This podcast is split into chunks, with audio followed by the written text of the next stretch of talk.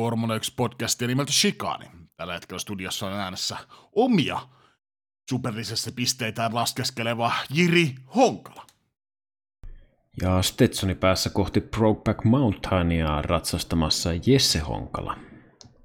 Ja näillä saatesanoilla tervetuloa jakson numero 121 pariin. Eletään United States Grand Prix jälkeistä aikaa, Austin, Texas. Sullahan vähän on jenkki taustaa, niin kerrotko minulle ja meidän kuuntelijoille, että mitä?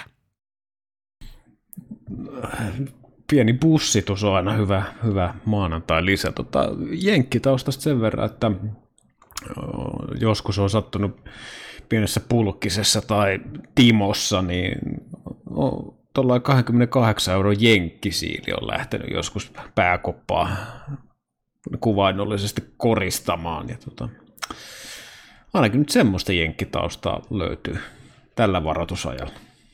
No, sen pitemmittä jaarittelemitta, niin tota, hypätä sitten jakson pariin.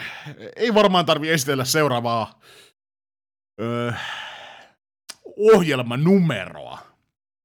Nimittäin, no tarvihan se, tarvihan se esitellä. Siis Kenken Knuppi, mitä sä oot tällä kertaa meille kokkaillut sun pikkusessa kellarissas?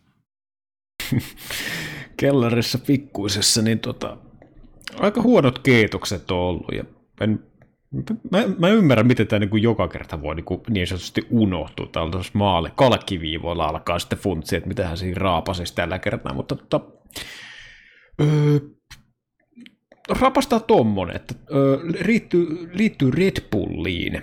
Ja Red Bullihan pien taustalta tähän.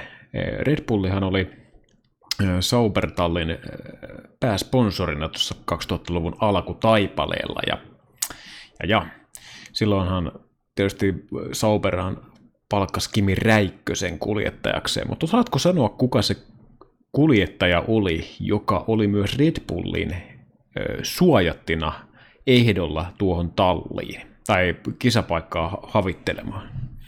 Voiko tästä, voiko tästä taas käyttää kortin? Tiedä, mutta mui. Joo, no se voi aina käyttää. No hei, mä, siis ootas nyt, tota... Se onhan käy baarissakin, jos joku emännyy siellä kyselee vaikka lompakon paksuutta, niin se käy esimerkiksi siinä tilanteessa. Niin. Tota, ei, en nyt äkkiseltään saa päähän, niin olen kyllä kuullut nimen. No, vastaan, että äh, Lance Stroll. Joo, aika lähellä. Erik Pernoldia. Tota, niin. No. en mä tiedä. Tämä on kyllä aika paska knuppi. Täytyy kyllä myöntää, mutta tietysti nyt kun se ääneen sanoo, niin tässä nyt varmaan joku irvileuka sitten osaa sanoa, että tämä nyt on joka päivästä hupia tämä paskojen knuppien arvailu, mutta eihän se siitä mitään, onneksi oma, oman duuni tehty tähän, tähän vaiheeseen jaksoon, niin nyt voi sitten vetää takakenossa eteenpäin. Joo, no mulla on sulle tietysti taas tapoja kunnioittaa, niin vasta knuppi kaivettu arkistoista. Carlos Sainz Junior. tota, kolmas paalupaikka, eihän sitä nyt sanota huni. eihän se nyt voi olla hunior. No, anyway, siis kolmas paalupaikka herralle, ja tota, Gridiltä löytyy myös yksi toinen kuljettaja, keneltä löytyy uraltaan kolme paalupaikkaa. Tasan. Ö, osaatko nimetä, kuka tämä kuljettaja on? Siis nykygridiltä löytyy kuljettajalla on kolme paalua. Juu, eikä Carlos Sainz. Uh, ei oppa. Uh, kukas tää nyt?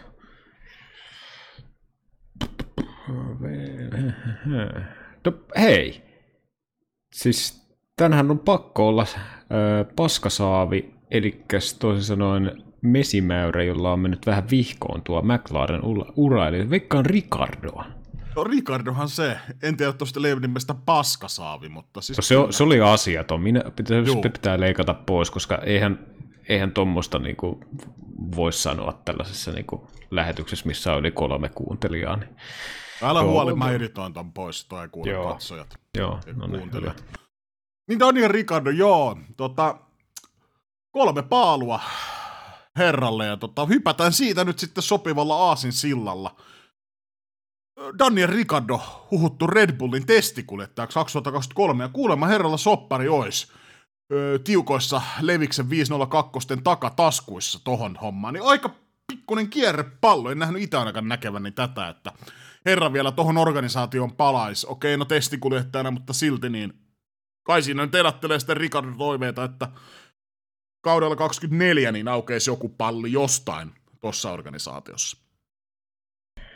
No joo, en kyllä, en ole itse liputtanut missään nimessä, että Daniel Ricardo missään muoto olisi jäänyt tai pystynyt jäämään Formula 1. Ja, öö, se, että itse on veikannut sitä indikaaria, mutta tosiaan jos tämä huhu, vahva huhu pitää paikkansa, että menisi Red Bullin testikuljettajaksi, niin aika, aika erikoinen ratkaisu. Ja tota, mä sit, jos Ricardo on se game on se, että mennään Red Bullille testikuljettajaksi ensi kaudeksi ja sitten toivotaan, eikö se jossain haastattelussa sanonut, että olisi 24 vuodelle palaamassa mahdollisesti tota, gridille, niin öö, kyllä mä, siis jos Red Bullihan on tällä kaudella ollut e- erittäin vahva siis ihan automkin puolesta, mutta niin kuljettaja parihan on mun mielestä hyvä, eli tähtikuljettaja sitten on perässä siinä vähän niin kuin kakkosviulun soittajana, se toimii hyvin se duo.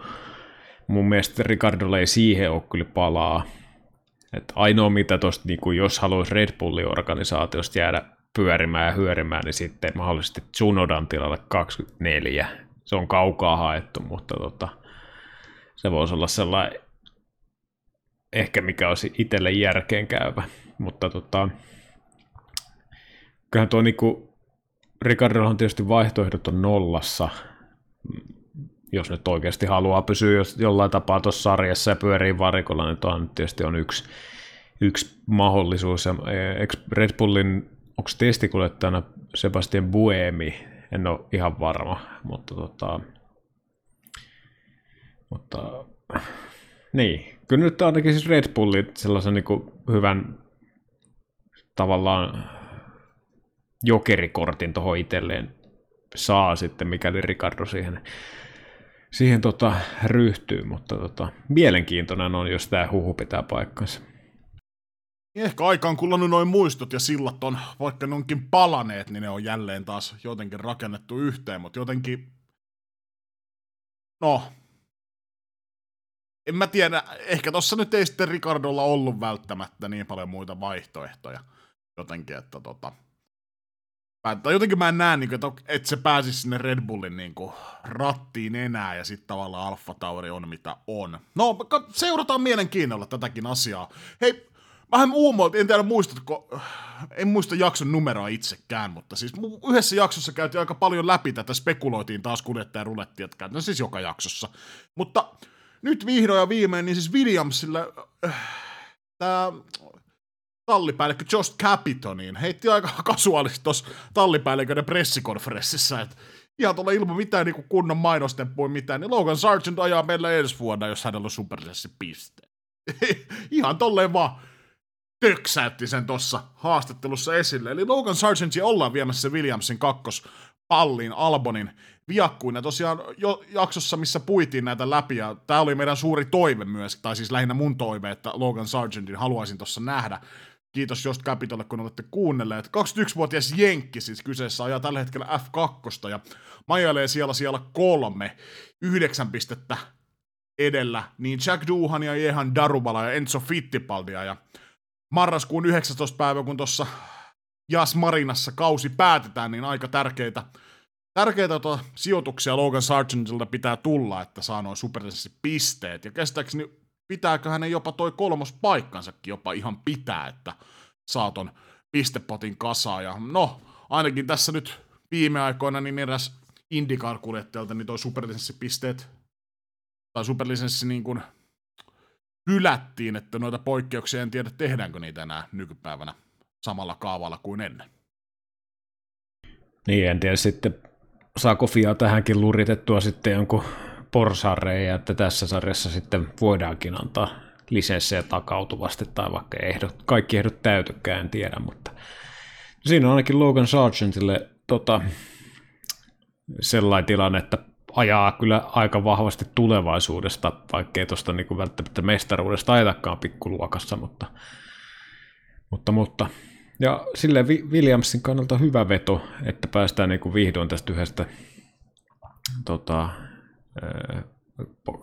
taitavasta kuljettajasta eroon ja saadaan sieltä omasta niin kuin junioriohjelman kautta nostettua sitten nuorta kaveria tuohon. Ja se on mun mielestä niin kuin pitkällä, pitkässä juoksussa niin edellä todennäköisesti niin kuin parempi ratkaisu nostaa tuolla uusi, kun sitten lähtee havittelemaan jotain kokeneempaa kehäkettua tuohon Alponin rinnalle tässä vaiheessa, mutta tota, toivotaan, että Sargent saisi tota, sen superlisenssi, että olisi, olisi silleen ihan mielenkiintoinen. Itselle ihan niin paljon värähän viisari kuin mitä ilmeisesti teikäläisellä, mutta tota, tota, tota, kyllähän nyt Latifin tilalle tulee kuka vaan, niin se on minun mielestä niin kuin jollain tapaa kyllä upgrade siinä tilanteessa tiimille varsinkin.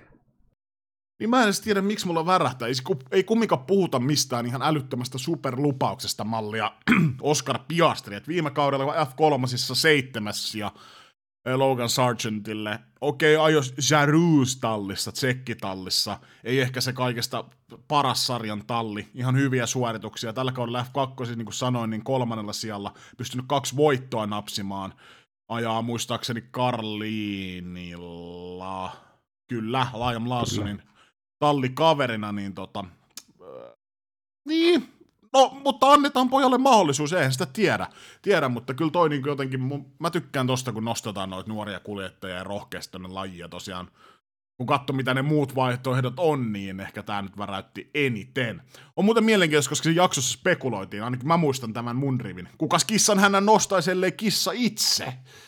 Niin tota, mähän, mähän toivoin ainakin sitä, mä en muista mitä sä toivoit, koska harvemmin kuuntelen sun, sun juttuja tässä lähetyksessä, niin tota, Gasly ja Alpinelle, Nick De Vries ja Alfa Taurille ja Logan Sargentin Williamsille, ja näyttää siltä, että kaikki nämä on toteutumassa, ja vielä kun saadaan tuohon Haasin rattiin sitten joku, joku tota, rattimies, ehkä se on sitten Mick Schumacher, ehkä joku muu, niin tuossa alkaa olla paketti aika kasassa, ja tota, Alfa Romeo nyt on, on lukittu Tsu ja Bottas ja näin, niin tota, Aasia ei nyt ilmeisesti tässä vaan pelkästään odotella.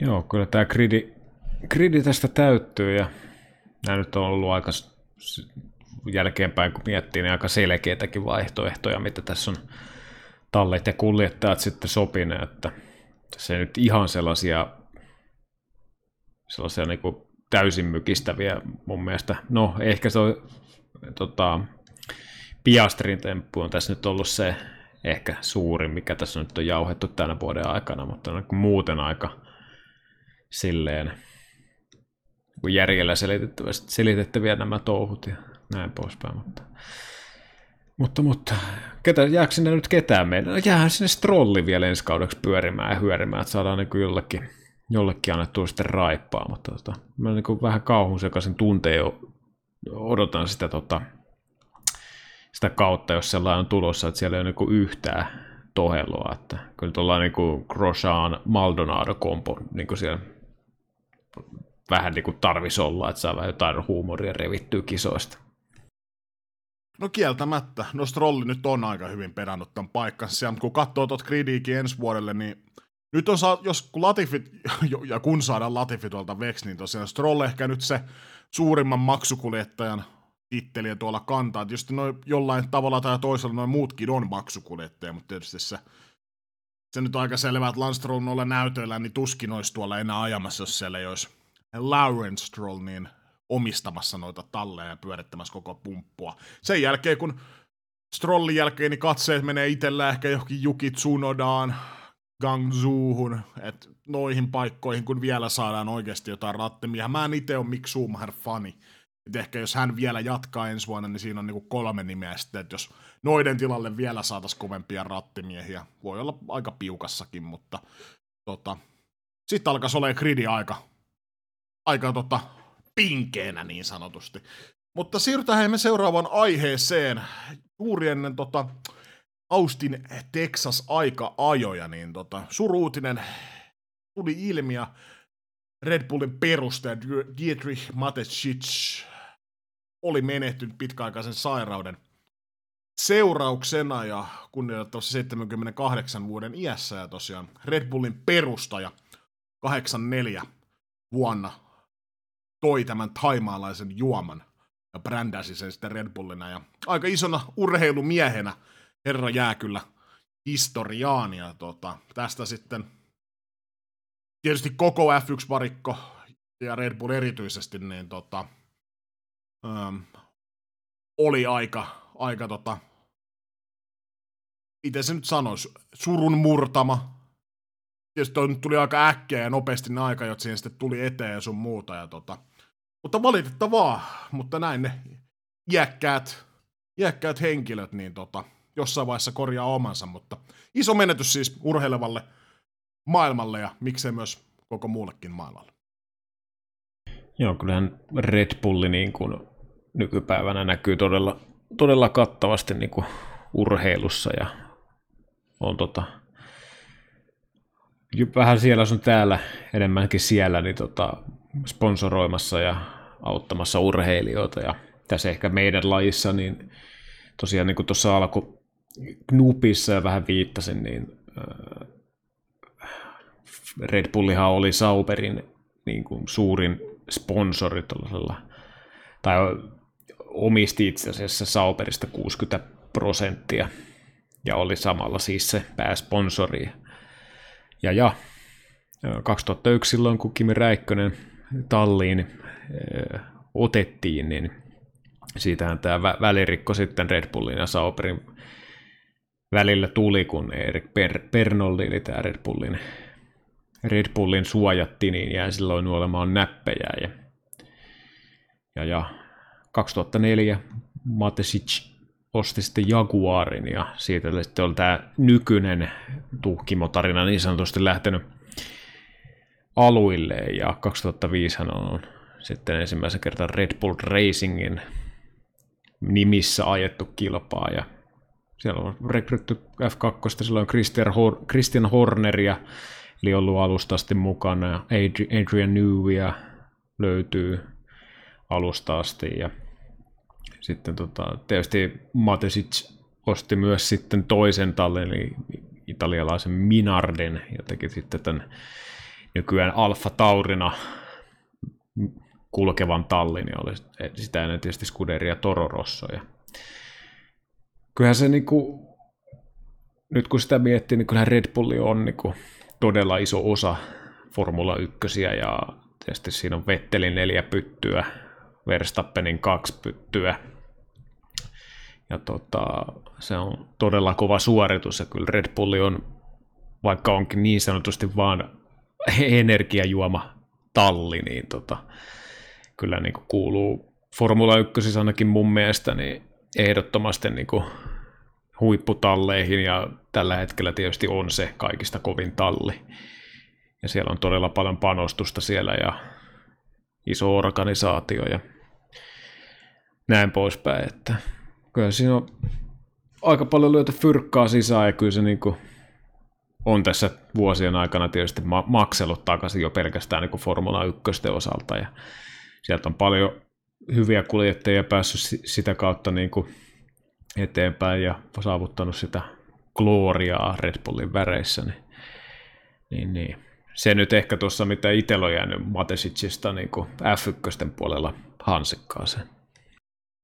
Johan tuo niin uskomaton brändi, minkä herra on rakentanut. Mun mielestä yksi siistimmistä brändeistä maailmassa. En tiedä, onko, onko itse kovin objektiivinen, mutta olen, olen itse, no, no, kissan häntä, kyllä sä tiedät. Siis Red Bull sponsoroitu, sponsoroitu henkilö, ei tietysti tämän podcastin kautta, meillähän ei sponsoroita, päinvastoin, helvetin iso kasa velkaa. Mehän, mehän sponsoroidaan kaikkea muuta kyllä.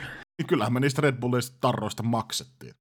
Mutta niin, niin siis tota, todella siis brändi on ymmärtänyt tämän markkinoinnin arvon ja tämän niin kuin, urheilu ja kaikki muukin, missä Red Bull on mukana, niin tota, ö, tavallaan, että se ei ole vaan pelkästään energiajuomayhtiö, ja, tota, vaan ihan, ihan maailmanlaajuinen laajuinen homma, milloin oikeasti ö, paljon muutakin kuin tämä energiajuoma, mikä tietysti on, on loppupeleissä se tuote, mutta käytännössä siis jopa tuntuu, että on jopa markkinointitoimisto nykyään tai pyörii siis markkinointialalla enemmänkin. No mutta anyway, siis po- po- palataan siis aiheeseen. Mutta ei siis Matesic, niin ei ollut kumminkaan semmoinen henkilö myöskään, joka hirveästi paistatteli mun käsittääkseni julkisuudessa ja niin kuin, pysyi aika hyvin taustalla ja niin kuin, moni tuolla Formula 1 maailmassa niin tätä glamouria ja muuta ja tota, nostelee itseään esille aina kuin mahdollista, mutta itselle ei jäänyt ainakaan semmoista kuvaa, että Matesic niin olisi tätä tehnyt. Että hyvin, hyvin niin kuin, tavallaan siis näkymätön hahmo, hahmo kuitenkin taustalla ja semmoinen, että ei ole tuolla paistattelemassa ja nostelemassa itseään jalustalle jatkuvasti ja kyllä, kyllä siitä niin kuin aina arvostukset meikäläiseltä tippuu. Tai siis niin kuin, tulee, siis annan arvostuksen siitä, arvostus ei tipu siitä. Joo, kyllä sellainen niin kuin maltillinen esiintyminen ja tuossa niin kuin Formula 1 puolellakin, niin tietysti se, että osaa tai tiedostaa sen asian, että mihin itse varsinkin tuolla niin omistajana ja johtajana, niin että sekaantuu niihin asioihin, mistä sitten tavallaan vaan tietää, että on tuossa Formula 1 sarjassa ollut sellaisia omistajia ja rahoittajia, ketkä on tullut sinne antamaan sitten vähän neuvoa enemmän tietäville ja sitten kun raha puhuu, niin sitten se homma ei välttämättä meekään ehkä ihan nappiin, mutta tota... Niin, kyllä tuo Red Bulli on tosiaan, niin kuin sanoit, niin iso pumppu ja se on paljon enemmänkin kuin pelkästään energiajuoma ja hienon yrityksen on kundi kyllä, kyllä saanut rakennettua, että ei siinä, ei, ei, ei siinä oikein muuta voi sanoa. Seuraavaksi sitten... No, menisin sanoa, että niinku... Ei ole rasistikorner. Ei ole rasistikorneri. Siis menisin mennä iloisempi aisen. En tiedä, siis... No. Mitä sä, sä oot mieltä tota? Mä, mä maalailen sulle taas tämmöisen pikkusen kuvan täm, tämmöisellä mun vesimäripensselillä. Ota hyvä asento siinä. Siis äh, leikitä, että sä oot niin kuin Formula 1 tallin vetäjä ja mä olen FIA ja mulla on tämmönen uusi hieno idea, että tuodaan kulukatto tähän lajiin ja 145 miltsiä, sitä ei saa ylittää tai tulee, sut poltetaan roviolla sun muuta ja no, sä siinä touhut sun tallis kanssa sen vuoden ja 145 miltiä ylittyy, mutta ei kumminkaan 140, 152,5 milliä, se ei ylity. Puhutaan kumminkin semmoisesta alle 5 prosentin ylityksestä, semmoista maltillisesta ja tota, koska mä koitan olla kovin uskottava organisaatio ja tämmönen elin, joka pyörittää tätä lajia, lajia eikä silleen, että nuo tallit pyörittää tätä koko showta, niin tota, rangaistus on, on saatava. Sä oot ylittänyt kulukaton. Muut tallit ei ole. Tai no on tässä nyt yksi tämmönen Lauren Strollin pyörittävä sirkus, sirkus, mikä on saattanut ylittää sen kulukaton, mutta no. Sitten sun pitää saada rangaistus, niin eikö tämä nyt ole ihan ok, että mä Fiana niin kyselen sulta, että käykö sulle tämmönen rangaistus tästä, että otetaan sun tuulitunneli aikaa ensi kaudelta 25 pinnaa pois ja saat rahallisen sakon. Sakon, niin siis käykö tää sulle rangaistukseksi vai niin kuin, öö, vai mennäänkö niin kuin jollain muulla? Eihän tää nyt, Siis toimiks tää niinku näin niinku muualla maailmassa, muissa jutuissa? Jos sä rikot, no en tiedä, jos sä rikot jotain lakia, niin onko se silleen, että sulle tulee kysymään, että käykö sulle se, että sä saat sakkorangaistuksen tästä vai, vai neuvotellaanko lisää tai muuta, niin eihän tässä ole saatana taas mitään järkeä. Niin, on kuullut sellaisen, että kun poliisilta saa ylinopeussakon, niin sitten ei yleensä kyllä pysty neuvottelemaan, tai sieltä ei tulla kysymään. En ole siis itse saanut tiettävästi ylinopeudesta varsinkaan moottoritiellä sakkoa. Mutta tota, kyllähän tämä niinku, tässä olisi kuitenkin sellainen niinku aika hyvä sauma tehdä sellainen niinku statementti, että ja tehdä se sääntö niinku selväksi, että kun mun mielestä tässä, niin kuin, tässä sääntöhän on hyvin yksilitteinen minun mielestä. Että sä joko oot sen, tai siis ylität sen, tai sitten sä et ylitä. Ja jos sä ylität, sä saat rangaistuksia. Mun mielestä tässä pitäisi niinku, jos tästä niinku kulukattoa halutaan, niinku, että noudatetaan, tai halutaan tehdä, tämän kautta halutaan tehdä asioita ja viedä la, lajia tiettyyn suuntaan, niin kyllä mun mielestä niin kuin, sit niin kuin pelisääntöjen mukaan niin se pitäisi olla sit sellainen rangaistus, että hei, jos sulla menee 145 miljoonaa yli, sulla on vaikka kahden miljoonan joku käppi, että se voidaan laskea läpi, jos sä selität sen, mutta sen jälkeen niin sitten se rangaistus on tämä. Niin tot, mikä se nyt sitten onkaan, en mä tiedä, mutta siis sellainen, niin että se lätkästään suoraan. Eikä sitten lähdetä kyselemään ja ihmettelemään, että no mikähän nyt on mikähän nyt olisi ehkä sopiva ja onko tämä hyvä, että vai neuvotellaanko. Jotenkin, en mä tiedä, tämä on nyt, tekisi niinku, mä haluaisin, että Fialta niinku joku selvittäisi, niinku, että mikä helvetin takia että pitää niinku tässäkin asiassa niinku saatana säälätä ja säälätä ja tonkia ja muuttaa ja sitten se lopputulos on varmaan se, että se niinku ilmoitetaan vaan, että rangaistus on annettu, mutta ei siitä sen enempää, niin kuin esimerkiksi Ferrarin tapauksessa. Niin kuin, en mä tiedä. On jotenkin niin, kuin niin, niin, niin kuin spedee touhuu kyllä. Että. Niin käsittääkseni tuossa on vielä käynyt just silleen, että Fia on siis ensin sanonut tämän, mitä mä sanoin 25 pinnaa tuulitunnilla ja sitten rahallinen sakko. Että käykö teille tämä vai menee, meneekö tämä niin tämmöisen itsenäisen kurinpitoelimen sitten päätettäväksi. Ja Red Bull on, että tämä ei käy. Horner on antanut oman vastaehdotuksensa ja Auto Motor und Sport-lehden mukaan, niin tota, näiden aikajojen jälkeen niin FIA ja Red Bull olisi sitten päässyt kulisseissa jo sopuun sitten, että miten tosta mennään, että ei mennä itsenäisen kurinpitoelimen kautta ratkaisemaan tota, niin eihän toi niin kuin, eihän toi syö lopun, loputkin uskottavuudesta, jos sitä edes oli jäljellä tuohon FIAN organisaatioon. Nämä kaikki tämmöiset saunasopimukset ja muut ja nämä hämäräkeissit, niin No ei pitkässä aikajuoksussa, en tiedä onko lyhyessä aikajuoksussa ne oikeasti se tapa toimia. Ja okei, siis annoin itseni ymmärtää tässä keississä, että Red Bullin mielestä totta kai he ei ole rikkonut tätä kulukattoa. Että hän on niin kuin, oliko se maaliskuussa ilmoittanut noin kulunsa viime vuodelta, ja käsittääkseni sitten se on vaan sitä, no en mä tiedä onko hiusten halkominen oikea termi, mutta tavallaan sitä näkemyseroja, että Red Bullin mielestä nämä on niitä merkittäviä kuluja, mitkä menee kulukaton alle, ja Fian mielestä osa on ja osa ei, ja sitten se olisi ylittynyt se kulukatto sen mukaan, ja, mutta kumminkin kehitystyössä Red Bull itse sanoo, ja totta kai ne sanoo, että he on mennyt reilusti alle sen budjetin, ja että jos siellä on jotain ylityksiä, niin puhutaan siis sadoista tuhansista, ja sitten nämä kaikki väitteet, että Red Bull olisi käyttänyt miljoonia siihen auton kehitykseen, ja sen takia olisi voitettu viimevuotinen maailmanmestaruus. No siis maailmanmestaruuksia ei tulla poistamaan, tämmöinen lausunto mun mielestä annettiin, että ei siis tulla mitään tämmöisiä muuttamaan. Että niin kovia rangaistuksia ei tule, ja tätähän me myöskin spekuloitiin silloin, kun tämä asia tuli ilmi, mutta kyllä tuossa niinku taas jälleen kerran niin Fialta semmoinen tuttu housuun paskantamisen tuntu on, ja ei taas tätäkään asiaa voitu hoitaa suoralla selällä. Niin kyllä tuossa jotenkin puuttuu se niin kuin läpinäkyvyys tuosta hommasta, että tässä kaikki niin kuin tutkimukset ja paperit tuohon pöytään tavallaan niin kuin kaikkien luettavaksi. Sitten vielä niin kuin annetaan siitä rankut sen mukaan, eikä sitten niin kuin pyöritellään ja hyöritellään keskenään, että kuuluuko joku vai ei. Koska mu- muillakin talleilla voi olla ihan samoja hommia, että ne on voinut luulla, että tämä kuuluu ja vaikka kuuluu katsoa, vaikka se oikeasti kuuluu. Että miksei sitten tehdä sitten niin kuin läpinäkyvää muutenkin. Ja jotenkin mun mielestä niin kuin Ferrarin tapauksessakin sit moottorihommassa, niin,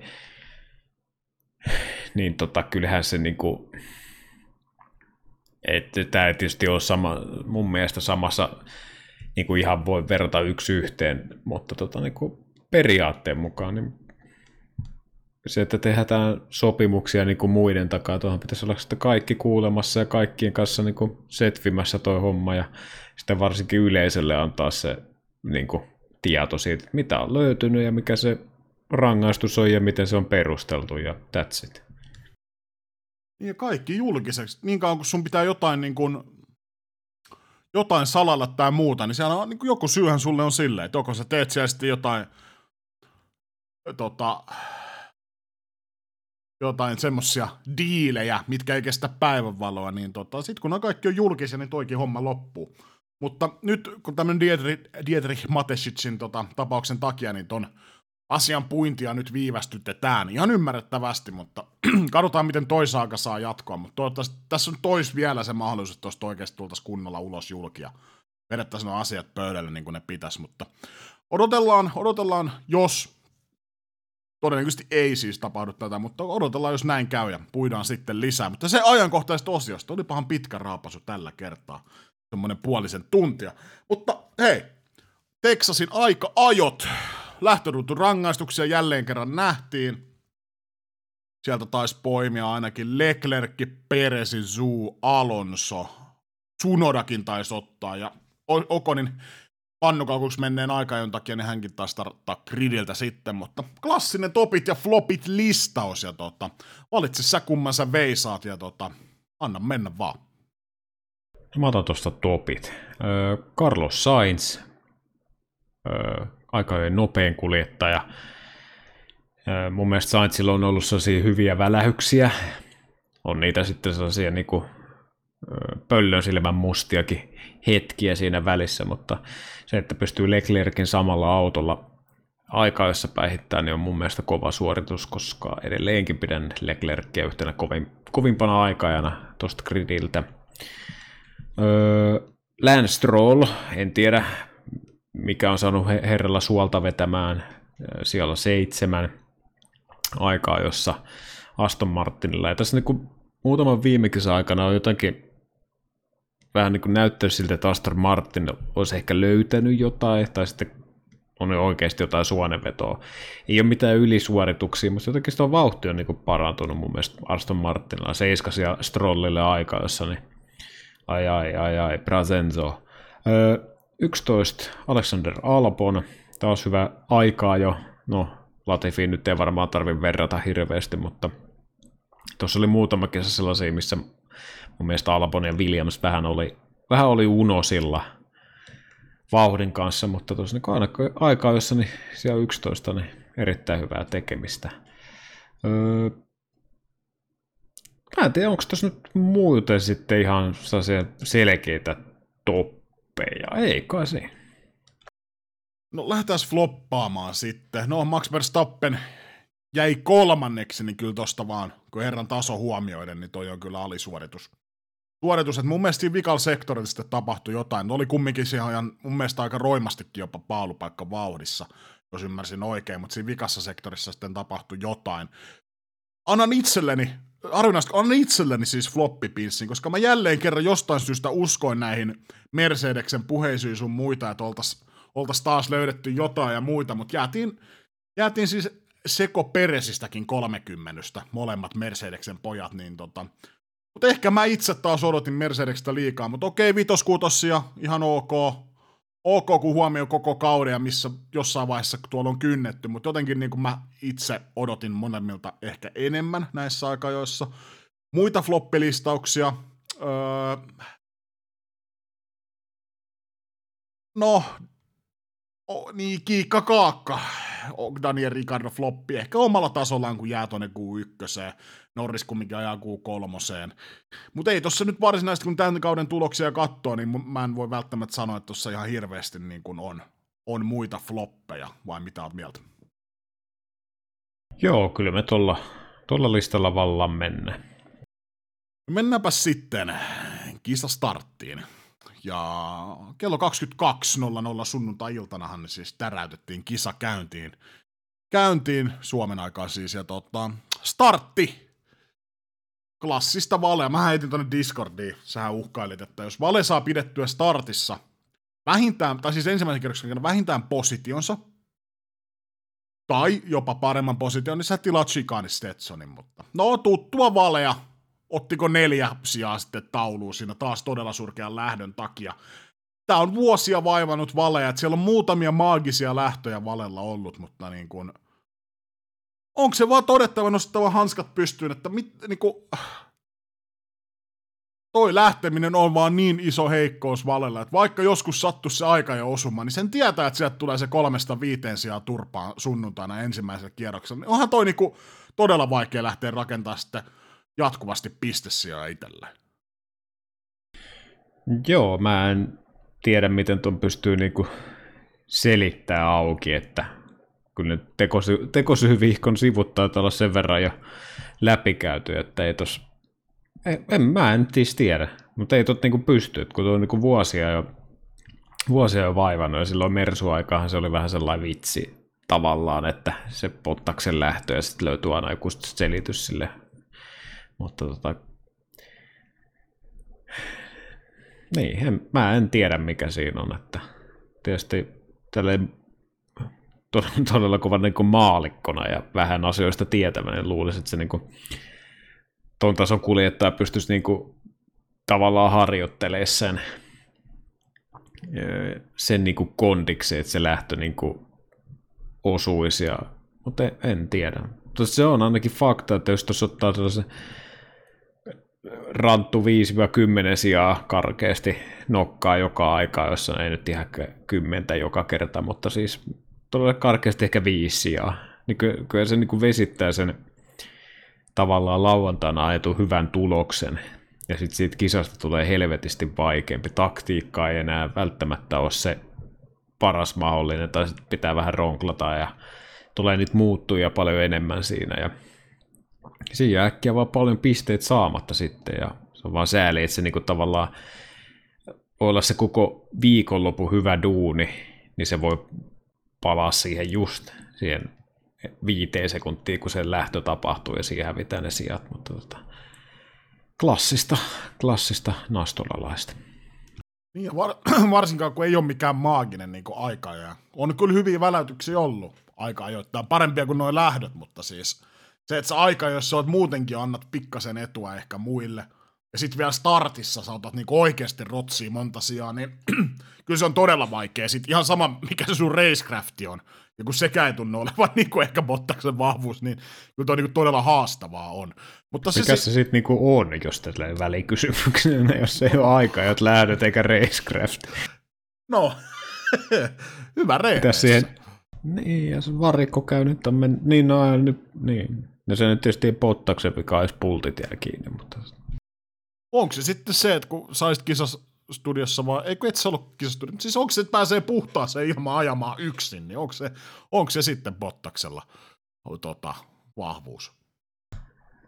No vaikea sanoa, kun on väh, vähän sitä otantaa siitä tuossa ajanut siinä puhtaa ilmassa yksin, ainakaan niin tuossa niin jonon keulassa, mutta en tiedä, mutta en mä, en mä tiedä. Vaikea, vaikea on analysoida, mutta tota, niin.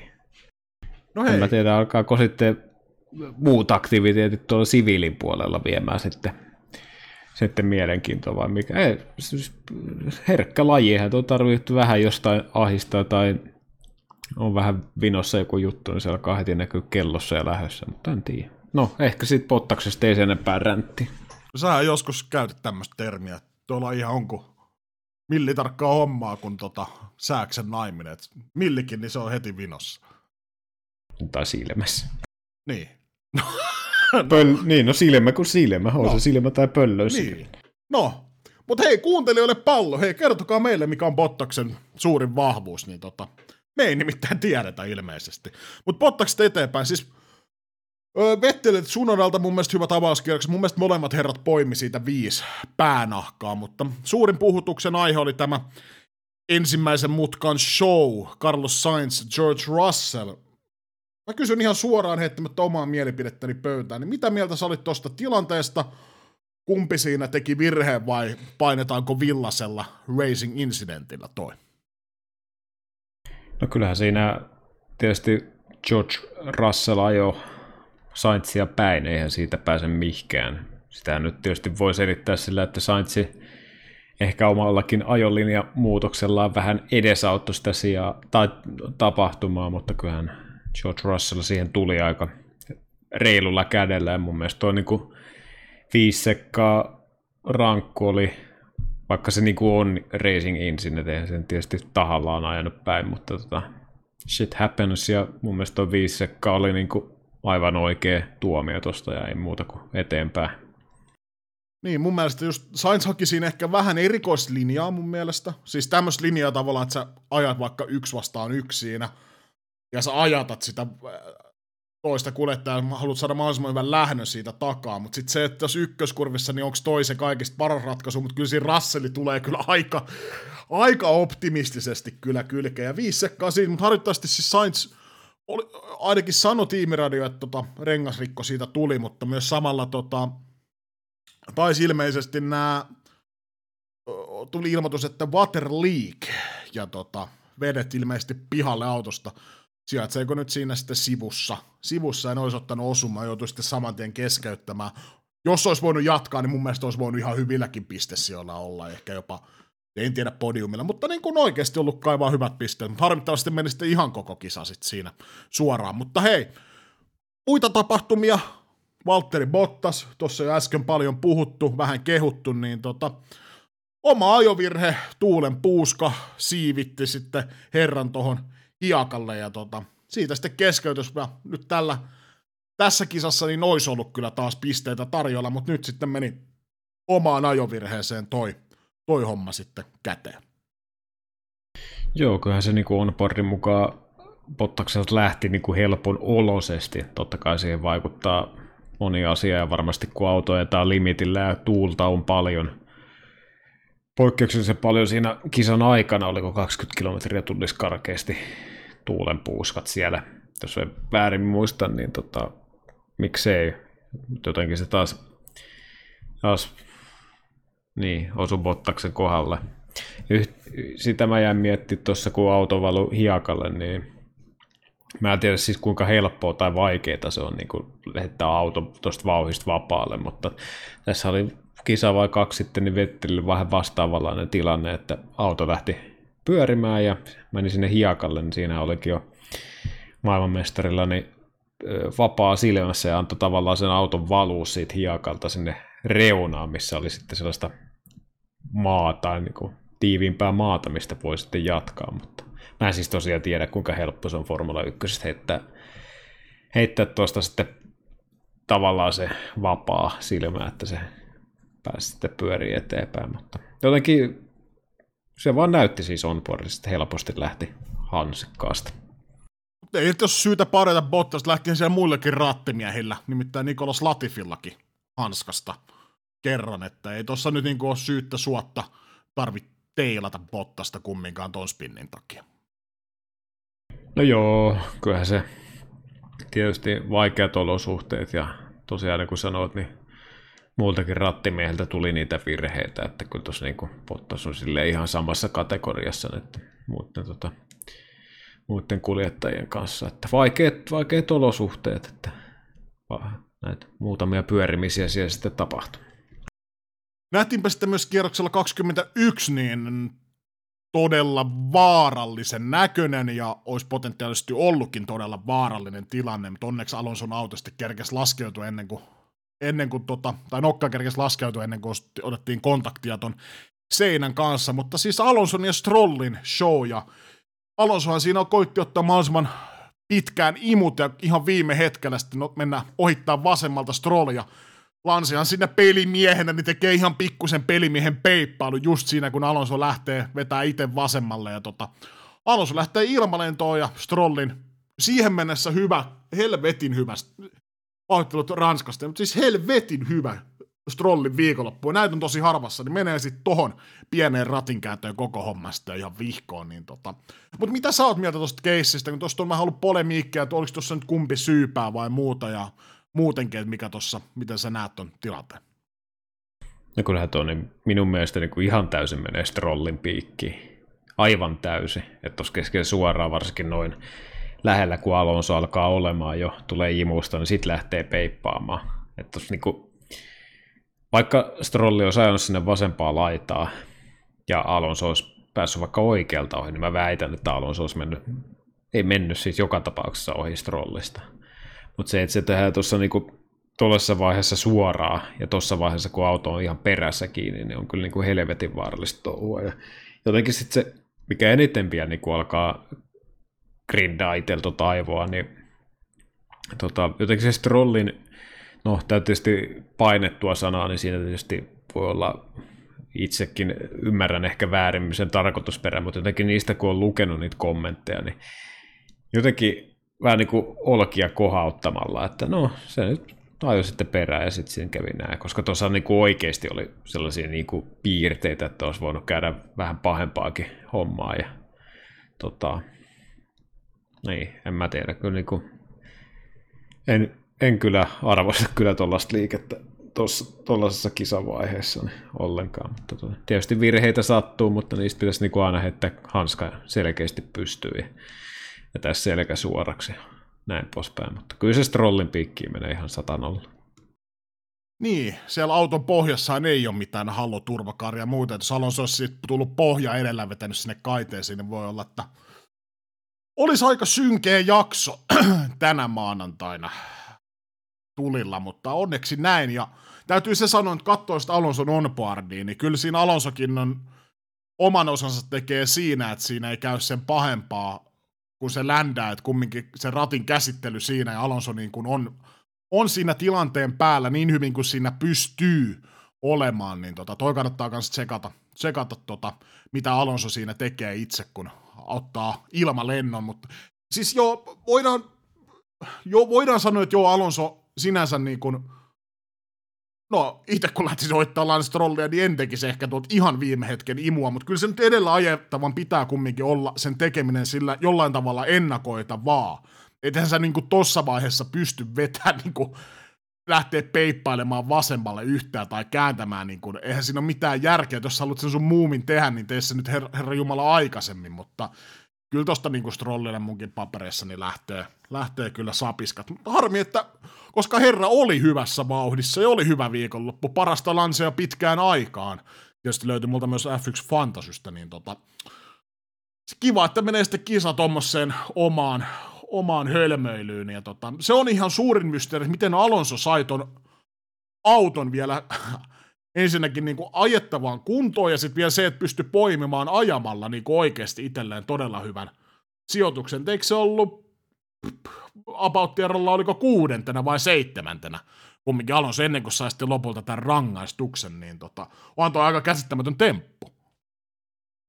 Joo, ainakin siellä seitsemän oli sitten jossain vaiheessa itsekin yllätyin, kun katselin tota, järjestystä siitä F1 TVn syrjästä, niin oikein yllätyin, että miten helkkarissa voi kaveri olla siellä seitsemän, ja tässä justiin katsoin, että onboardi niin on kyllä niin kuin sanotaanko, että jos meikäläinen olisi ollut tuossa, niin olisi ensinnäkin mahtunut alussa housuihin ja ollut vielä samassa autossa, niin ei olisi, ei olisi kyllä ihan samalla tullut toimittua. Tuossa niin ilmalennon aikanakin ottaa ratista niin kuin vähän oikealle, että sitten kun ländää, niin ei ole sitten ehkä nokka, nokkailla tuolla kaiteessa, mutta hyvä niin kuin, no totta kai tuuri, että auto pysyy ensinnäkin ehjänä, jousitus pysyy ehjänä, ei tule sen isompia vaurioita ja sitten kuitenkin pystyy vielä jatkaa tuommoisen jälkeen kisaa ja, ja, ja oli, niin kuin vahvasti pisteelle oli menossa ja se olisi ollut kyllä niin kuin erittäin ansaittua minun mielestä kelle vaan kuljettajalle tuollaisen jälkeen, että pystyy ajaa vielä pisteelle,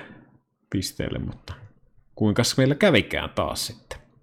Niin, myöhään yöllä tai aikaisin aamulla katsontakannusta riippuen, niin tota, Fiasten lätkä Salonsolle 10 sekunnin stop and go penaltin käsittääkseni mikä sitten kun kisa oli loppunut, niin siirtyi siis 30 sekunnin rangaistukseksi. Ja kyse oli siis siitä, kun oli tämä siis väpättävä peili, niin tota, Alonso oli lähetetty radalle.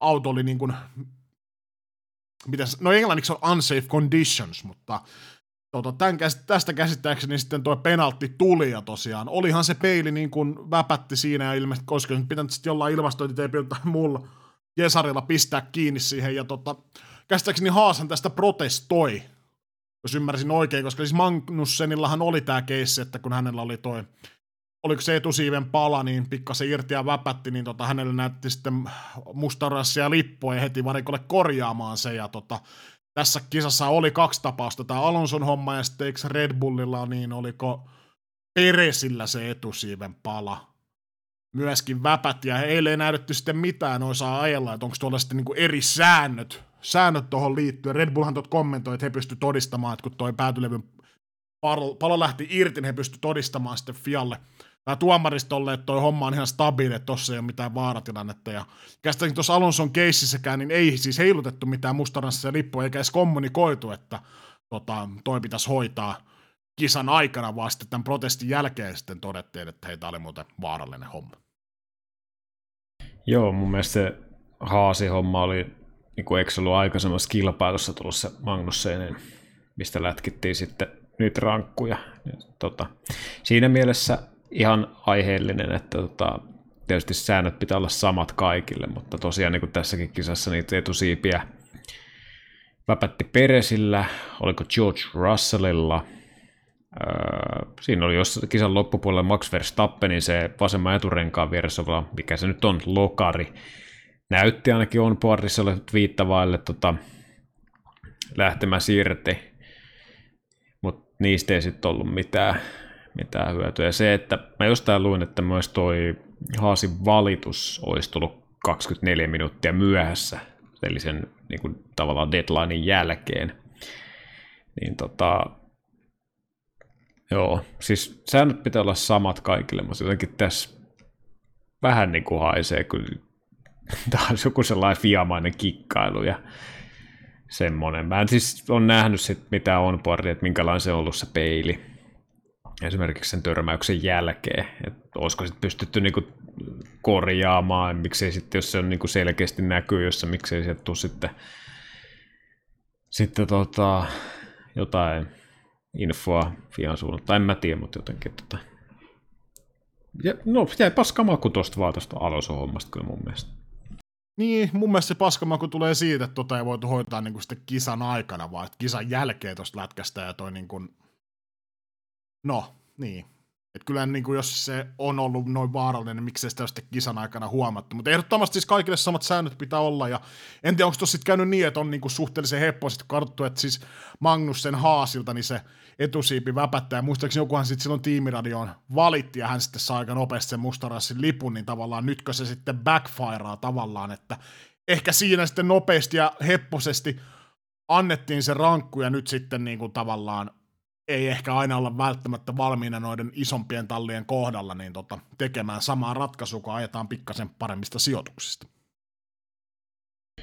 Joo, no sitä en osaa sen enempää ottaa kantaa, mutta joo, mulla on sellainen muistikuva, että olisiko jopa Hamilton, joka olisi valittanut silloin Magnussenin etusi. Voi olla, että on ihan, ihan niin kuin päin mettää se arvaus, mutta tota, joo, yhtenäinen linja ja siis tässäkin tapauksessa vaan, niin kuin, jos se vaan suinkin olisi mahdollista, niin ne rangaistukset niin kuin mieluummin kisa-aikana. Ja sitten toikin, että jos tosiaan on tullut se, että se valitus on tullut sen ajan jälkeen, niin miksi siitäkin pitää niin kuin sitten vielä venkoilla, että no ei, ei sulla tavallaan lupaa mut valittaa, mutta voithan se silti valittaa ja voidaan me silti katsoa se ja antaa vaikka rangaistus, niin siinäkin sitten niin kuin, saatan. Ehkä se menee tuohon alun niin kuin, hommaan, missä on vähän lievää raippaa Fialle, niin tota, menee varmaan siihen samaan kastiin, että peijareiden No Alonson tietää, niin toi tulee sitten korkojen kerran jossain vaiheessa takaisin, että voi olla, että seuraavassa kisassa niin hän tulee valittaa ihan jokaisesta väpättävästä auto-osasta edessä ja toivoista musta lippua. Mutta Verstappen ja Hamilton kisahan aukesi vasta siinä vaiheessa, kun tota Verstappen ja Red Bull, aika harvinainen virhe siis varikolla, että tota, vasemman etupyörän kanssa oli ongelmia, oliko se nyt 11 sekuntia se stoppi vai mitä, niin tota, saatiin ihan sen takia aika jännittävä loppu tuohon kisalle ainakin kärjen osalta, että ensin Verstappen joutui sinne Leclerkin poimimaan ja sitten ajamaan Hamiltonin kiinni ja tulihan se ohitus siinä ja sitten vielä jouduttiin sitä spek- vähän odottelemaan, että kestääkö Verstappenin mediumit versus Hamiltonin hardit, ja kyllähän nyt sitten, kun katsoo lopputuloksia, niin kesti aika, kesti aika mallikkaasti, ja siinä olisi ollut varaa ottaa vielä joku viiden sekunnin penaltti, koska tähän oli tätä valitusta ratarajoista, ja Hamilton oli siinä kuin pieni vasikka niskassa ja koko ajan raportoimassa, että hän ylitti ratarajat ja muuta, ja lopulta molemmille tuli nämä kolme varoitusta täyteen, ja sitten tuo homma siistiytyi siistiytyi, mutta tota, täytyy itse vielä nostaa tuosta Verstappenista, että nämä radiokommentit on epäonnistuneen varikkohomman jälkeen, niin oli kyllä semmoisia, mitkä särähti omaan korvaan, että niin kuin, semmoista passiivista, aggressiivista sun muuta kuittailua, että tosi beautiful, beautiful, kun mokailee toi tallihenkilökunta, kun ei toi ole mikään Ferrari, kun tuot sattuu tosi tosi harvoin Red Bullilla ja tuot, sattuuhan Verstappinen itsellekin virheitä, niin ei siinä tarvi niinku ehkä ymmärrän sen, että häntä ärsyttää siellä. Että hänen oma kisansa menee ja muuta siinä, mutta tavallaan se laps, aika lapsellisen oloinen niin tuommoinen kuittailu ja passiivis-aggressiivinen niin kuin, tota, piikittely, niin tota, ei ehkä ole se kaikista paras keino hoitaa tota asiaa. Joo, siinä oli vasemman eturenkaan. Mun mielestä siinä pulttipyssyssä tuli joku vika ja siinä jouduttiin kaivaa se varapyssy esiin ja sitten se saatiin eteen. Mutta on siis komppaa ihan täysin tota, tota, että siinä on kuitenkin kuljettajien mestaruus takataskussa, valmistajien mestaruus niin kuin käytännössä takataskussa, niin miksi? Et mä ainakin niin kuin itse miettinyt, että jos olisin tuossa niin mekaanikkona, niin ei mulla niin kuin, joo, niitä voi aina pyydellä anteeksi, mutta jotenkin mulla ainakin jäisi niin kuin helvetin kuin tuommoisesta, että sulla radioista kuuntelet sieltä alle, että beautiful, beautiful, niin tota, en mä tiedä. Ja tuossa on niin kuin aina annettu tuolle Hamiltonille rapaa näistä, että jaksaa itkeä ja valittaa, niin kyllä täytyy sanoa, että niin kuin, kyllä tässä niin kuin lähimenneisyydessä niin on myös Verstappenille, siis kaikki kuljettajat valittaa, se nyt on päivänselvä homma, mutta jotenkin nämä, mitkä tulee tuolta läpi, niin kyllä niin kuin Verstappenilla on niin kuin muutaman kerran tälläkin kaudella – Mä en tiedä, siis ei sitten niin viime kaudella ollut, siis oli kärkkäät kommentteja, joo, mutta jotenkin tällä kaudella mun mielestä on paistanut joku sellainen, niin kuin, en mä tiedä, onko se ylimielisyys oikea sana, mutta sellainen joku, joku niin kuin erilainen, mikä niin kuin mua pikkusen niin jopa alkaa ärsyttää siinä. Ja just tämä niin tällainen beautiful, beautiful, niin ei kyllä missään nimessä jatkoa. Ei missään nimessä jatkoa.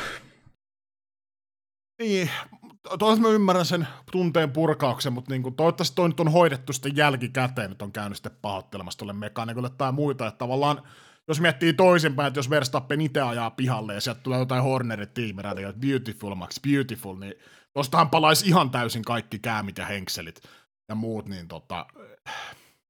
No, toivottavasti toi vaan on hoidettu sitten tallin sisällä kunniakkaasti sitten lopulta maaliin, että vaikka noin niin kuin tunteen palo tietyissä hetkissä niin tota, roiskahtaa yli, niin toivottavasti ne sitten ei jää sitten kytemään tonne taustalle. Mutta nähtiin siis mun mielestä aika hyvää kilvana jo sunnuntaina. Tämä Verstappen vastaan Leclerc-taistelu. Leclerc ja Persillä oli omat shownsa. Norrikseltahan oli ihan massiivinen tämä kisan loppu. Todella monia ohituksia.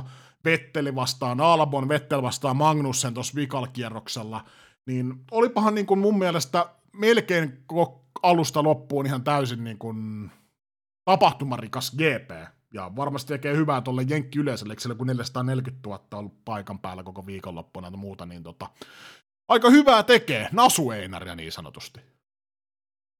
Joo, kyllä tuo niin lopun, loppu oli mun mielestä ihan hyvä pelastus. Mä itse niin tuossa mietin siinä kisa-aikana ja sitten varsinkin tänään, niin niin tota, mun mielestä jotenkin tuo viikonloppu mulle oli eli sellainen, että tietysti kun mestaruus on varmistunut, no onhan se nyt varmistunut jo käytännössä aikaa sitten jo, mutta jotenkin tuosta puuttu kyllä sellainen, mulle ainakin sellainen kipinä, ja, mutta tota, oli siinä lopussa, oli tosiaan niin kuin mainitsit noin taisteluparit, siinä oli niin kuin rehtiä hyvää kilvaa jo, niin siinä oli sellainen, niin kuin, sai niin kuin hyvän lopetuksen tavallaan siihen GPlle, mutta tota, mulle ei kyllä niin kuin ihan hirveästi toi Jenkkien toi kisa. No, siinä oli vähän sitä Verstappen Hamilton, Hamilton tota, kilvaa jo ja Verstappen ajo kiinni, mutta mä tiesin ainakin samoin, että viimeistään kun pääsee sekunnissa, niin se on välittömästi ohitte Verstappen Hamiltonista, niin jotenkin plus sitten kun mestaruus on varmistunut ja näin poispäin, niin mä niin kuin,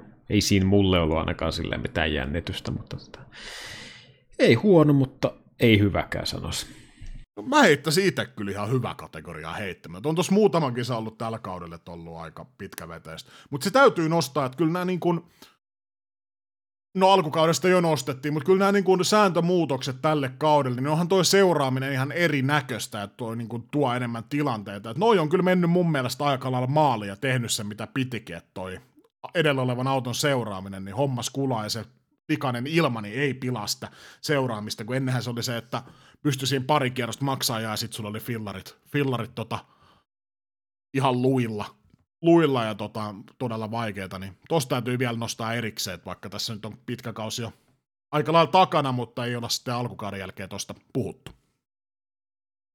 Joo, ja kyllä tuota sarjaa, kun tietysti paljon, paljon kritisoidaan, niin, niin, niin kyllä siinä niin siis hyviäkin piirteitä, ja tämä on ehdottomasti yksi hyvä, yksi hyvä piirre tässä sarjassa, vaikka noin niin säätöpuolella sitten ehkä jossain kohtaa meneekin vähän mettään, mutta että kyllä niin kuin hyviäkin juttuja, ja niin kuin sanoin, niin tämä on yksi niistä muutoksista, mikä on niin kuin tehnyt tavallaan sen, että pystytään ajaa kilpaa, ja mä uskon, että jatkossa tämä vaan paranee, että siinä mielessä ollaan ihan hyvällä tiellä. Ennen kuin käydään läpi tuota Red Bullin valmistajien maailman mestaruutta, niin täytyy kyllä vielä nostaa erikseen tuosta kisasta, niin tota, Magnus sehän veti jo kyllä 40 kierrosta mediumeilla ja tota, hyvä suoritus taipui lopulta Vettelille, niin siitä kumminkin kahdeksas ja Haasilla, niin toi oli kyllä kova veto. Myös Vetteli itsessään sai Driver of the Day, toi yksi huono pysähys pilas oikeastaan, eikö se joku 16 sekuntia, niin olisi ollut varmasti ehkä jopa korkeammalla, ainakin taistelemassa korkeimmista sijoituksista.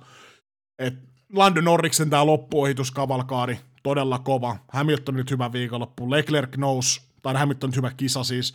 Leclerc nousi sieltä sieltä 12 podiumille.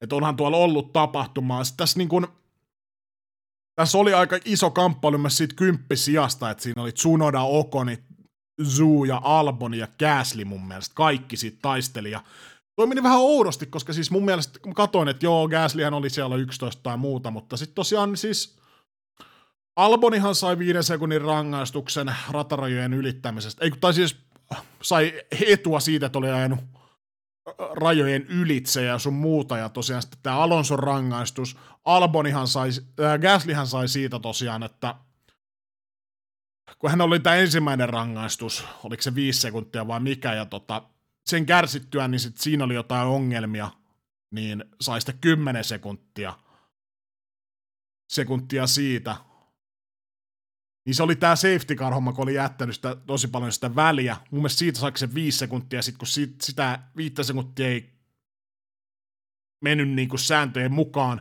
En tiedä miksi ei ole muuten itse asiassa ollut siitä mitään puhetta missään. Niin siitä sai 10 sekuntia. Meni tosi sekavaksi sitten lopulta toi tulosliuska, mutta hyvää kilvan ajoa sielläkin, niin tota, monia hyviä suorituksia kyllä nähtiin. Ja Strolli, niin kuin mä sanoin aikaisemmin, niin parasta Strollia pitkään aikaa, että harmi, että meni tuohon yhteen pieneen ratin kääntöön tuossa suoralla, niin koko viikonloppuista ihan mettaa. Joo, kyllä siellä oli tosi monta niin kuin hyvää suoritusta kyllä. Strollillakin oli siihen asti ja Vetteli oli. Ja no nyt mitkä sä just mainitsit, mutta että sitten on tavallaan se niin kuin oli niin kuin leveyttä siinä, niin kuin, että se ei pelkästään, että kärjessä ajetaan hyvää kilvanajoa, vaan tosiaan niin kuin ympäristä, ympäristä letkaa oli hyviä taistelupareja Norrisilta. Jotenkin positiivinen tuo loppu kyllä niiden ohitusten kannalta, mutta rehtiä kilvaa, ja teillä on sellaista niin kuin sikailua tavallaan, jos ei trollia nyt sitten lasketa mukaan, mutta noin niin kuin muuten. Hyvää, hyvää ajoa.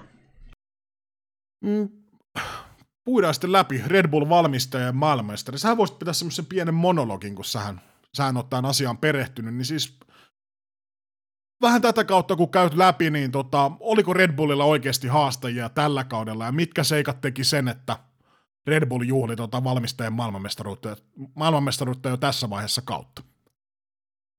Niin kyllähän se kausi lähti vähän ontuen liikkeelle, ja Ferrarihan oli todella hyvällä, hyvällä jalalla kauden alussa mukana ja kyllä silloin aika, no ei nyt monessa, mutta ensimmäiset vääräleuvot jo julisteli siellä, että kyllä Ferrari niin kuin kävelee maailmanmestaruuteen niin kuin heittämällä, että ei niin kuin ole mitään vastusta ja tylsä kausi tulossa, mutta niin vaan Red Bulli kampe sitten se siihen niin kuin tuntumaan siitä rilla, rinnalle ja hyvin nopeasti sitten myös ohitte. Ja tota, se, minkä takia mun mielestä Red Bull, no siis se taisteluhan kävi siis pelkästään Red Bullin ja Ferrarin kanssa, ja sehän on ihan päiväselvä juttu. Se, miksi Red Bulli mun mielestä oli tällä vuonna ansaitusti parempi, niin ensinnäkin pystyisin alun jälkeen toipumaan, tekemään tarvittamat muutokset, kehittymään, kehittymään nopeammin kuin Ferrari, ja sitten luotettavuus, sen lisäksi vielä tota, se kuljettajien panos, niin tota, se kokonaisuus kyllä on niin selkeästi parempi kuin Ferrarilla. Että Ferrarin se alkukausi oli hyvä, sitten tulee luotettavuusongelmat, kuljettajien virheet, tallin muut virheet, Niin tota, siis se alkaa, kun niitä ynnäilee siihen yhden kymmenen kilpailua, niin siinä alkaa olla se ero jo aika lailla kasassa, niin tota, solidia suorittamista siinä mielessä Red Bullilla, että tota, koko kauden pieniä virheitä, mutta eittämättä niin kuin mun mielestä kaikista vähiten ja siitä syystä niin kuin ansaatusti, ansaatusti tuo mestaruus. Ja jos vertaa viime kauteen, niin tietenkään niin voisi sanoa, että olisi lähellekään yhtä kova ollut tuo taistelu, mutta tota, ei siinä mitään. Red Bull on tehnyt tälle kaudelle varmasti parhaimman auton, ainakin niin kuin tällä hetkellä kun katsoo, niin tota, ei sitten mitään. Ihan on saatu mestaruus ja katseet kohti ensi kautta toivottavasti saadaan vielä, vieläkin niin kuin jännempää tuosta, mitä niin kuin esimerkiksi viime kaudella. En mä tiedä, voiko se olla jännempää, mutta tota, ei siinä, siinä nopeat mietteet.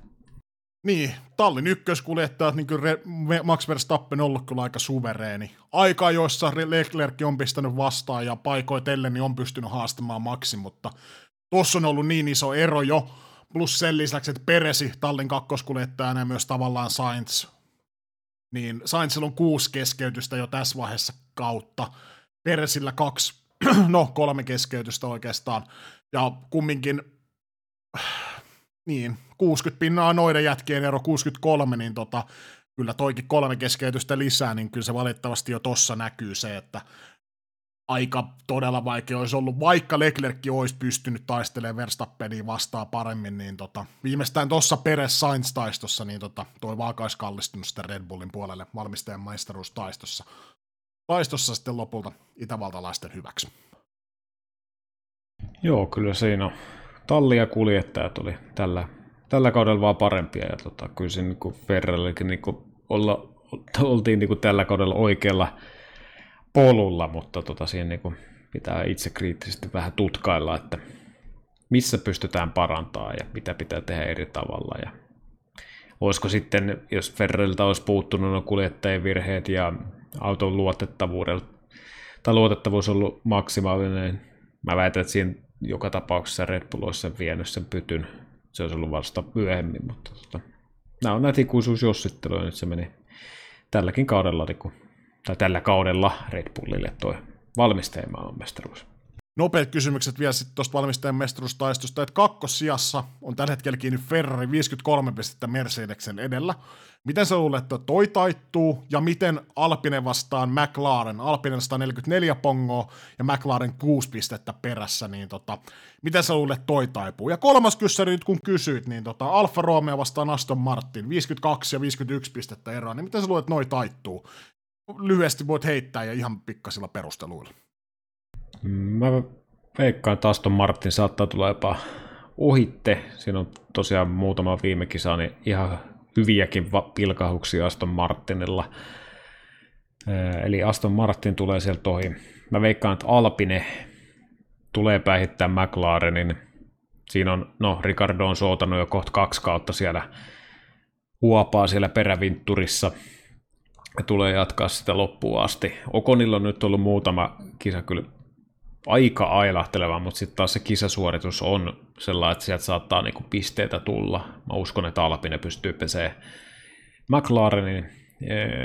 Ferrari, jos pystyy ajaa tällaisia suorituksia, vaikkakin ailehteli vielä loppuun asti, niin kyllä siinä on, mä uskon, että Ferrari kyllä kairaa ton kakkospallin Mersueesta ja se on kyllä aika kova homma sitten Ferrarin puolella, jos Mercedes menee sitten ohitte valmistajien sarjassaan. Että tota, siinä mielessä vielä on jännitettävää kuitenkin kauden loppuun asti noilta osin. Mennään näillä. Hei, vielä jäi kysymättä, kuka oli sun mielestä United States Grand Prix Driver of the Day tai Weekend, miten haluatkaan sen määritellä? Mä haluan sanoa, että Fernando Alonso, vaikka tuloksellisesti siellä 15 ei ehkä ole sitä, mikä se on, mutta jotenkin se, en mä tiedä, sen ilmalennon jälkeen se, että pystyy vielä niin tulee takaisin siitä ja ajaa, ajaa, ajaa niin kuin hyvin niin kuin kohti pisteitä, mutta sitten se vaan ryöstetään. Kyllä mä sanon tuohon, että alus. No mä heitän Vettelin. Et aika super viikonloppu siihen, missä suossa tossakin on tarvottu ja tosiaan No, seitsemäs kisi on hyvä, mutta kun olisi voinut olla oikeasti jopa korkeammallakin, ainakin taistelemassa meni sen pitkän pysähdyksen takia toi homma vihkoon, niin kyllä oli sitä vetteliä, mitä onkin tässä aika pitkään jo kaipailtu, niin siitä lähtee pissi sitten Saksan maalle. Vetokisa, pisteitä on jaettu. Molemmat, molemmat tota poimi Verstappenin voiton sieltä. Ja sul, se oli mun ainut piste, ja sä poimit taas sitten sen sijaan ton Leclerkin kolmossian, eli 2-1 veit vetokisan.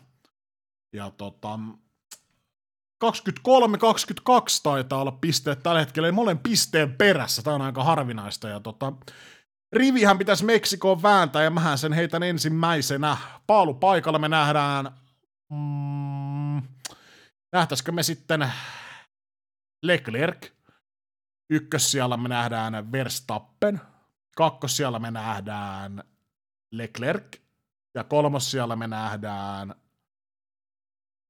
Peres ja kymppisijan valloittaa ikien, ik, ik, ik, ik, ik, ik, ik, ihana Lance Stroll.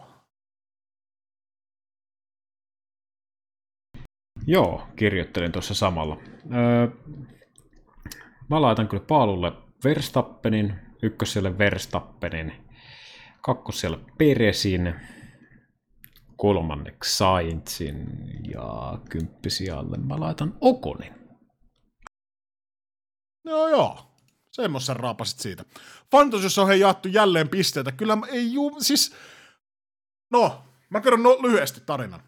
Mä siinä puoli tuntia ennen kuin aikojen alkua, niin rullasin tuot mun riviä ja tota, nopeasti siinä katoin, niin tota, mulla oli tää wildcard käyttämättä, millä saa nyt 15 vai mitä eniten, anyway vaihtoa, mutta mä siinä rullasin non rivin ihan täysin uusiksi, ja siitä miinus 20 pistettä, kun en kattonut, että ylitty tää kolmen vaihdon raja. Siitä ensimmäinen sulka meikäläiseen hattuun, ja no, mullahan oli Verstappen, Stroll, Hamilton, Bottas, Gasly ja Mercedes tossa pumppuna, ja tota, kaikki oli hyvin siihen asti, kun Bottas veti itsensä pihalle, Gasly otti nämä rangaistukset, ja Strolli, niin tota, kaikki oli hyvin pulla tuunissa, Turbo Driver ja tota, tämä Alonso Show, niin tota, kyllä siinä muutama V-alkuinen törkysana pääsi täällä Lahden yksiössä, kun tota showta kattoi. Ja mulla oli Mega Driver Verstappenilla käytössä, ja siinä vaiheessa, kun tuli se harvinainen pysähdys, mikä kesti helvetin pitkään, niin kyllä siinä oli aika maansa myynyt, mutta lopulta sieltä taisteltiin joku 229 pojoa tai joku tämmönen, ja tota,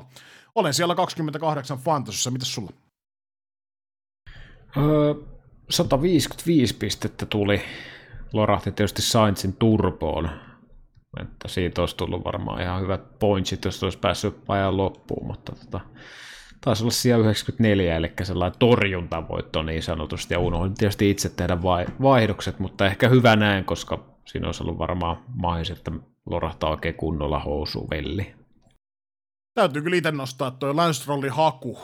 Jos kerran kaudessa Lance ottaa tiimiä ja uskaltaa vetää vielä turbon sille, niin nyt olen aika hyvin hajulla, mutta taattua Lancea. Top kolme, ykkösen edelleen Kanadan vahvistus F1 Fantasy maailmalle, Mr. Larbo, kakkosena maailman nopein Heikki Racing, kapteenina Aku V, ja kolmantena, taitaa olla uusi, uusi nimi podiumilla, VB774.3, kapteeni Valtteri T.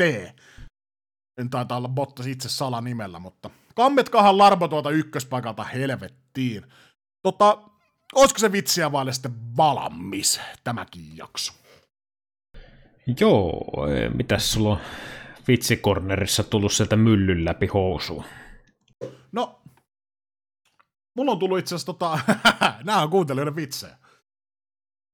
Mä en nyt tätä Okei. yhtä vitsiä muista, ootko sä kertonut tämän, koska tämä on meidän Instagramin kautta, mutta mäkin, mulla on varalta myös toinen vitsi, josta on kerrottu, mutta tota, öö, jos joskus Suomessa ajettaisiin F1 GP, niin tota, minkä takia Helmut Marko ei olisi tervetullut paikan päälle? Mun mielestä on kysytty, mutta en kyllä muista yhtään, mikä, mikä oli vastaus tähän. En mäkään muista, onko tämä kysytty. No, Pitäisikö tämä editoida pois no, no, tämäkin kohta? Pois, tätä ei kuulu, kuulu jaksoon. Mutta siis Suomihan luopui Markoista 2001. Onhan tää kysytty. Onko? Oh, no nyt mä, mä muistan. No, Ja nyt on muuten, ja sit se on kringe just, että ei ookaan, ja mä sanoin, että on. uh, no, Mutta kyllä mun mielestä on vedetty. On kyllä jakson laatu taas, nyt ihan uuden pohjan. No, No, mutta sitä saa, kun vetää ilman kässäri. Niin. Mut hei, mulla on myös toinen vitsi. Tämä on muuten törkynen vitsi. Et jos, siellä on niin kun, jos et ole törkysten vitsien ystävä tai olet vaikka alaikäinen, niin tota, laita jakso tässä vaiheessa kiinni, ei muuta kuin Morbidelli. Ja muille törkyjuttujen ystäville, niin tota, Totta tietää, miksi Tiffany suuttu Walterille. Öö... No olikohan munamankeli solmus? Ei, kun firman bileistä, niin Valtteri laittoi munan suuhun. Ei mä nyt voi tämmöstä kertoa. Tää oli kuuntelijalta. niin joo. Mut Siis, hei, tota, siis jos joku alkaa valittaa, niin sitten editoidaan se jakso ja upotaan uudestaan tonne. Ja sitä me ollaan niin ve, niin ihan selville vesille. Sitten voidaan sanoa vaan, että niin kuin mikä vitsi. no, kaikkeen on siis näemme ratkaisu. Mut kiitos kuuntelijoille vitsen nää. Meillä tietysti anonyyminä ja tota, ainakin tää törkyvitsi, niin tota nimeä ei kyllä uskalla paljastaa, kuka ton on kertonut, mutta hei, näillä. Olipa muuten hyvin sekava jakso, mutta näillä niin tota, näillä mennään tällä rahalla taas tämmöstä ja tota, Meksikohan sieltä pilkistää seuraavana viikonloppuna ja tota, käydään sun Meksikotaustat sitten kisan jälkeen läpi. Ei muuta kuin tekila kätöseen, sombrero päähän ja morbidelli. Gianni.